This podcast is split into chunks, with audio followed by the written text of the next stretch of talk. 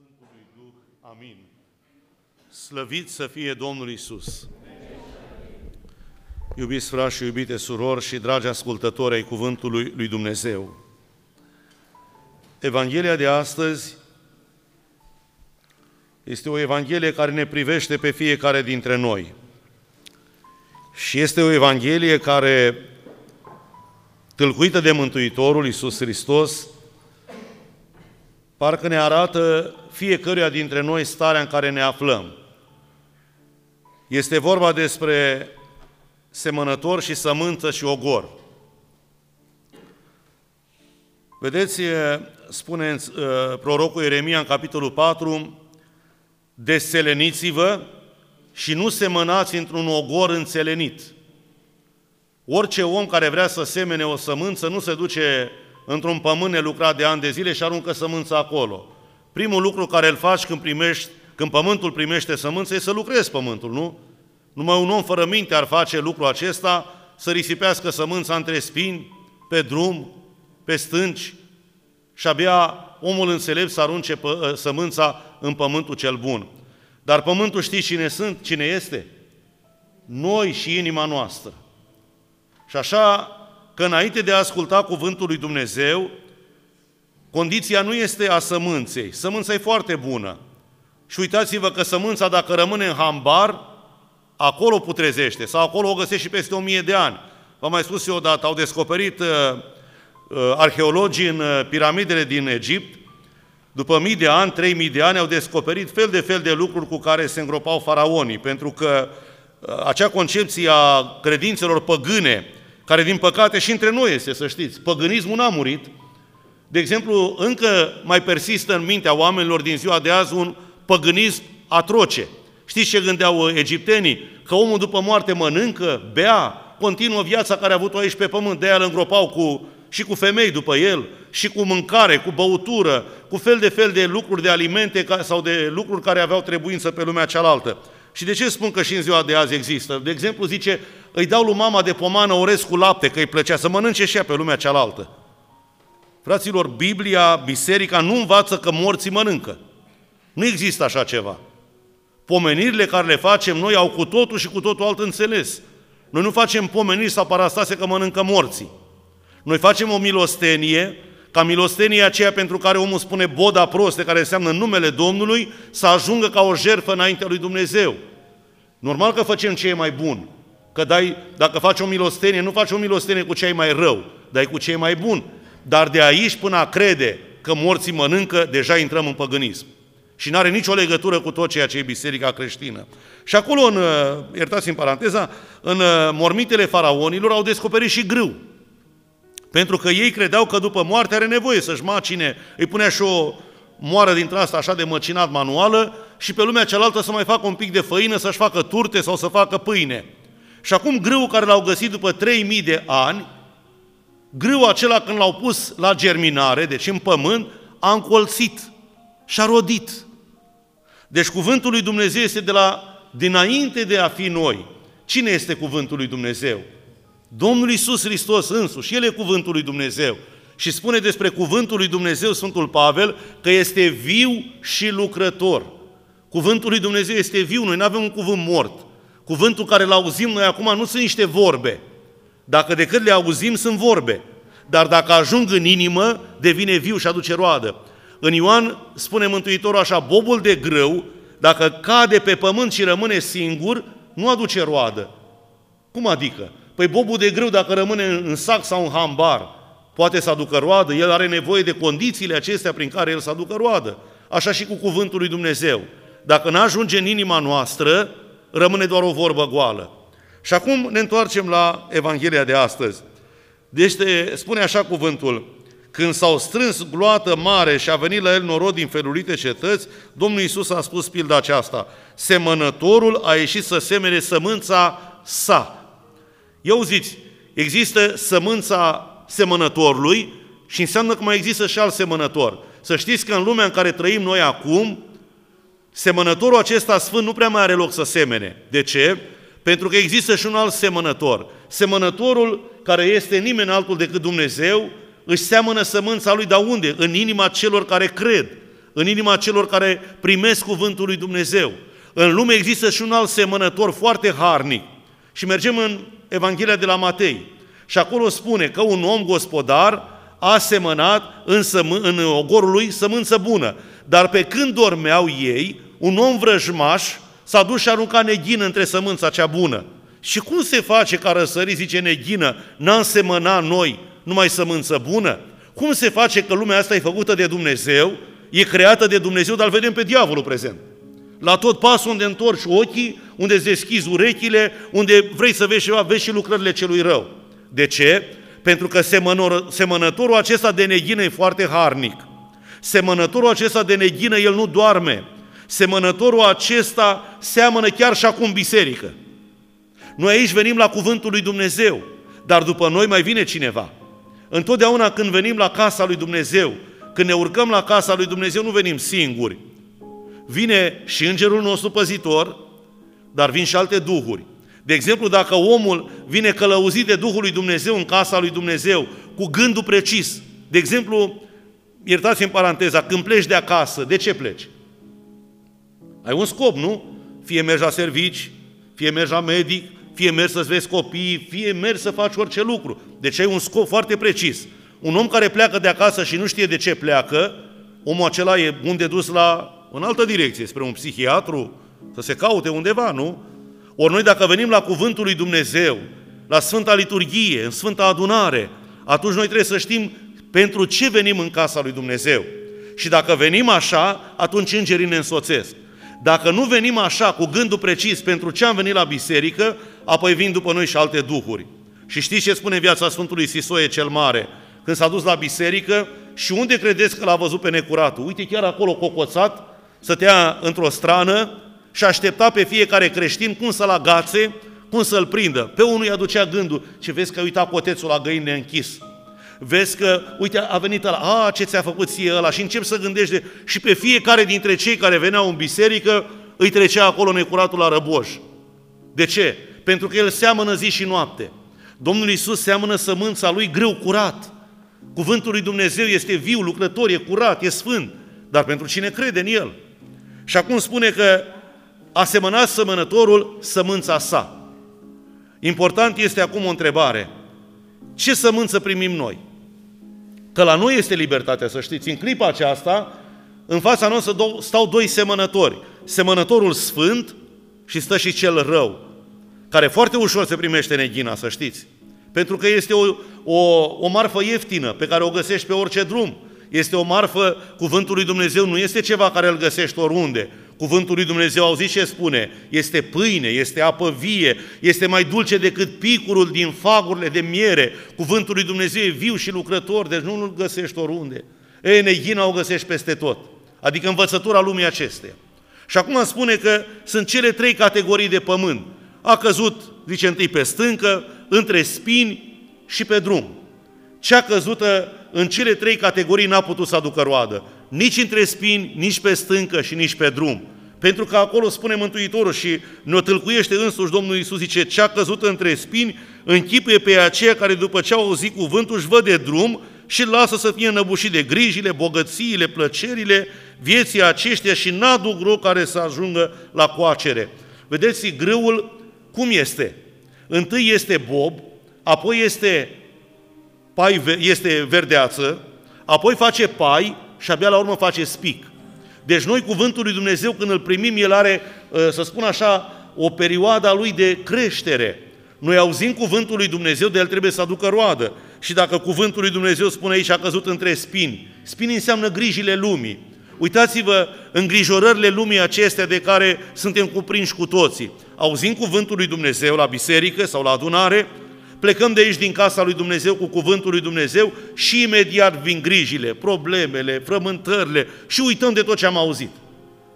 Spune că odată un predicator vestit, așa de puternic a predicat cuvântul lui Dumnezeu, că oamenii au izbunit în lacrimi și le vorbea despre judecata de pe urmă. Și toți s-au cutremurat și au început să plângă cu hohote.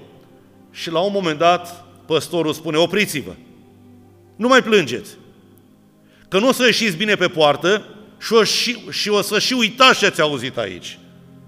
Și cam așa se întâmplă cu marea majoritate dintre cei care aud cuvântul lui Dumnezeu și vine grija lumii acestea și năbu. Și care e cuvântul lui Dumnezeu? Cuvântul care spune că trebuie să ne pocăim, cuvântul care spune că trebuie să ne naștem din nou, cuvântul care spune că trebuie să ne schimbăm viața, că să avem o viață de creștini. Și apoi spunem, așa este, e frumos, e bine, dar vin spinii aceștia, rând pe rând.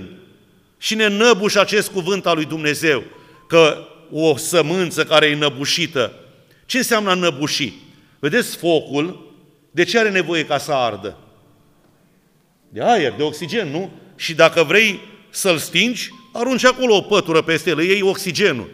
Așa se întâmplă cu sămânța cuvântului lui Dumnezeu. Noi dacă nu respirăm aerul de la Golgota, aerul Evangheliei, aerul Domnului Isus Hristos, nu poate să dea rod cuvântul lui în inima noastră. Vedeți, multe mulțimi l-au auzit pe Domnul Isus când vorbea. Mergeau după Domnul câteodată, erau cu miile de se călcau în picioare. Și totuși, din mulțimile acelea care au auzit cuvântul lui Dumnezeu, nu se spune că s-au întors aceia la Dumnezeu, ci aici colo, că spune, mulți sunt chemați, dar puțini sunt aleși. Întrebarea mi-o pun mie, Părinte Daniel, unde ești frăția ta? Ești între ăia chemați sau între ăia aleși? Uite, acum suntem toți chemați să auzim cuvântul. Ne-a chemat clopotul dimineață. Dar acum eu aleg. La mine e alegerea. Dacă aleg să primesc cuvântul sau dacă aleg să resping. Dacă aleg de aici să mă pătrundă cuvântul lui Dumnezeu sau să plec de aici înăbușit. Sămânța căzută, zice, le iau invers, în ordine inversă eu. Pe stâncă sunt aceia care aud cuvântul lui Dumnezeu, dar nu prin rădăcină în ei. De ce? Pentru că au inima împietrită. Știți ce face păcatul cu noi?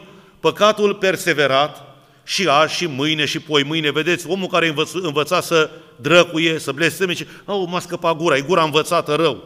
Păi de ce? Gura e de vină? Hai să tăiem limba. Că eu vorbă asta e popa limba. Nu se poate. Că e alta sursa, inima.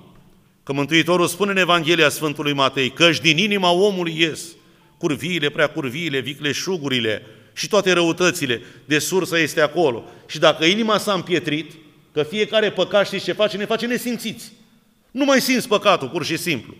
De exemplu, un om care ani de zile fumează, și de ce păcate? Că nu spune în Biblie să, fume, că, să nu fumezi. Unde spune? Și nu spune într-adevăr.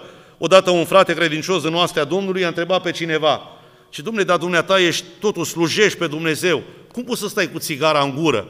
Zice, Bade Ioane, nu spune nicăieri în Biblie că să nu fumezi. Zice, așa e, nu scrie, dar în conștiința ta scrie dacă o ai. Așa și noi. Dacă avem o conștiință, aceea ne spune ce e păcat și ce nu. Dar obișnuit omul cu păcatul se împietrește. Și atunci cuvântul lui Dumnezeu nu mai are niciun efect asupra lui. De exemplu, la un pietroi, uite, pui aici un pietroi în biserică, o stâncă, îi predici, plângi, te rogi, credeți că se schimbă piatra aceea?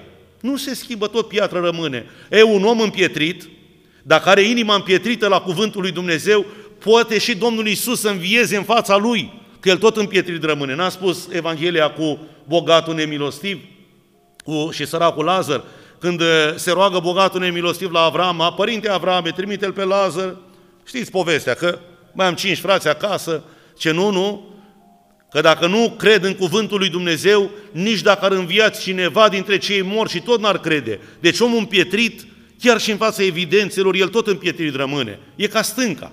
Stânca e nemișcată, fără sentimente, fără niciun fel de gândire și de trăire. Și apoi spune, cei închipuiți în, că sămânța căzută lângă drum sunt cei care aud, deci aud cuvântul lui Dumnezeu.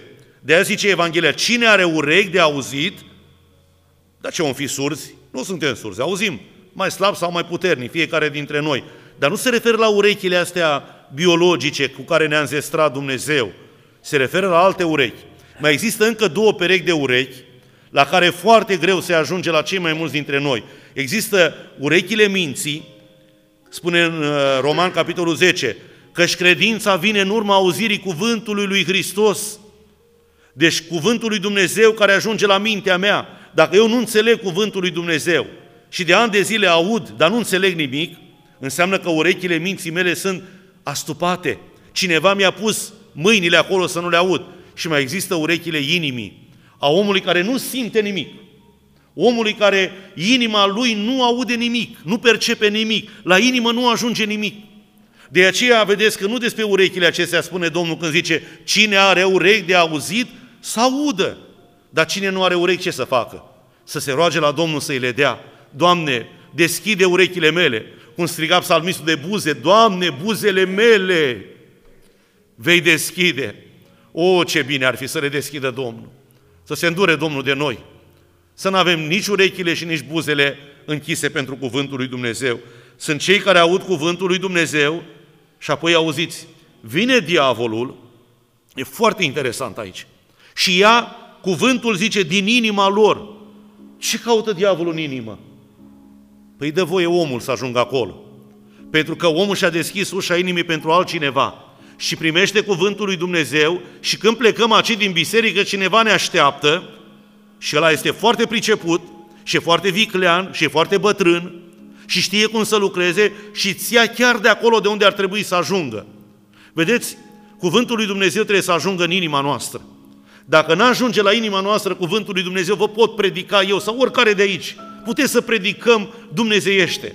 Dacă inima rămâne neatinsă, nu și-a atins cuvântul lui Dumnezeu scopul. Dacă inima nu-ți arde, spune în prorocul Ieremia 23, zice, oare nu este cuvântul lui Dumnezeu un foc și un ciocan? Dacă nu te aprinde cuvântul lui Dumnezeu de dragul Domnului, dacă nu te aprinde să simți că te arde și pe tine, Doamne, cum i-a aprins pe cei, cum spunea Cazania, din ziua cinzecimii, așa a făcut cuvântul lui Dumnezeu în ziua cinzecimii, prin gura Sfântului Petru. Cei trei mii, zice, prinși de flăcările Duhului Sfânt, au zis, ce să facem să fim mântuiți?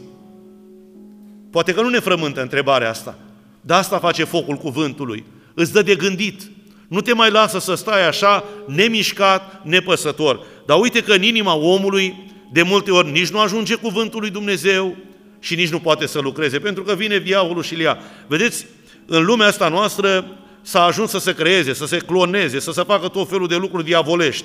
Unele poate bune, altele care nu sunt după voia lui Dumnezeu. Fără doar și poate. Noi trăim o vreme a rătăcirii de pline. Și să nu ne înșelăm și să nu ne facem iluzii că noi nu trăim vremea de pe urmă. O trăim din plin. Ăștia sunt ani în care noi trăim vremea cea de pe urmă. Și vremea de pe urmă, spune Sfântul Pavel lui Timotei, că vor fi vremuri grele. Dar toată știința lumii acesteia nu poate să inventeze un bob de grâu care să încolțească. Nimeni nu poate să dea viață. Singurul care dă viață e numai Dumnezeu. De aceea cuvântul lui Dumnezeu trebuie să ajungă, pentru că e viață, trebuie să ajungă în inima mea care e tot viață. Și dacă Domnul Iisus, care este viața noastră, nu ajunge la viața noastră, noi nu trăim. Ni se duce vestea că trăim, zice Apocalipsa, dar suntem morți.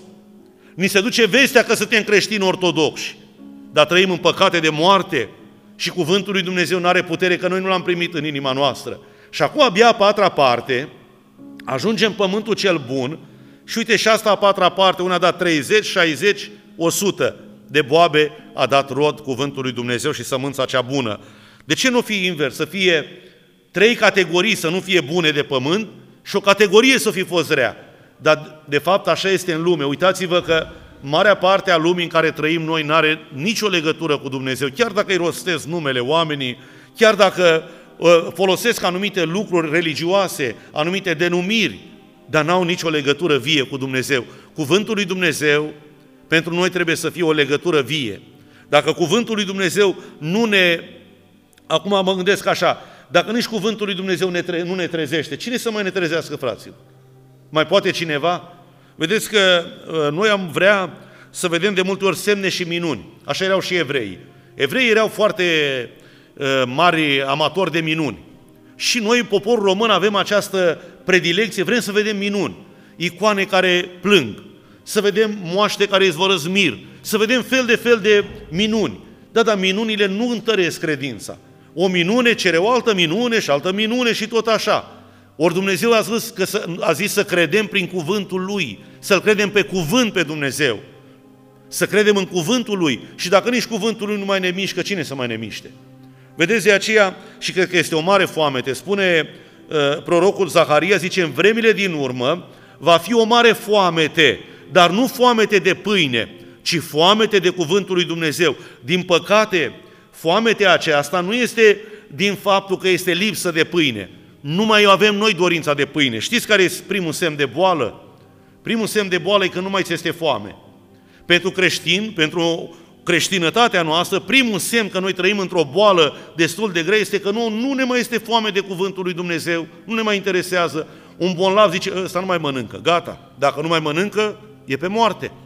Ori dacă noi, cuvântul lui Dumnezeu spune așa, omul nu trăiește numai cu pâine, ci cu ce trăiește? Orice cuvânt care iese din gura lui Dumnezeu.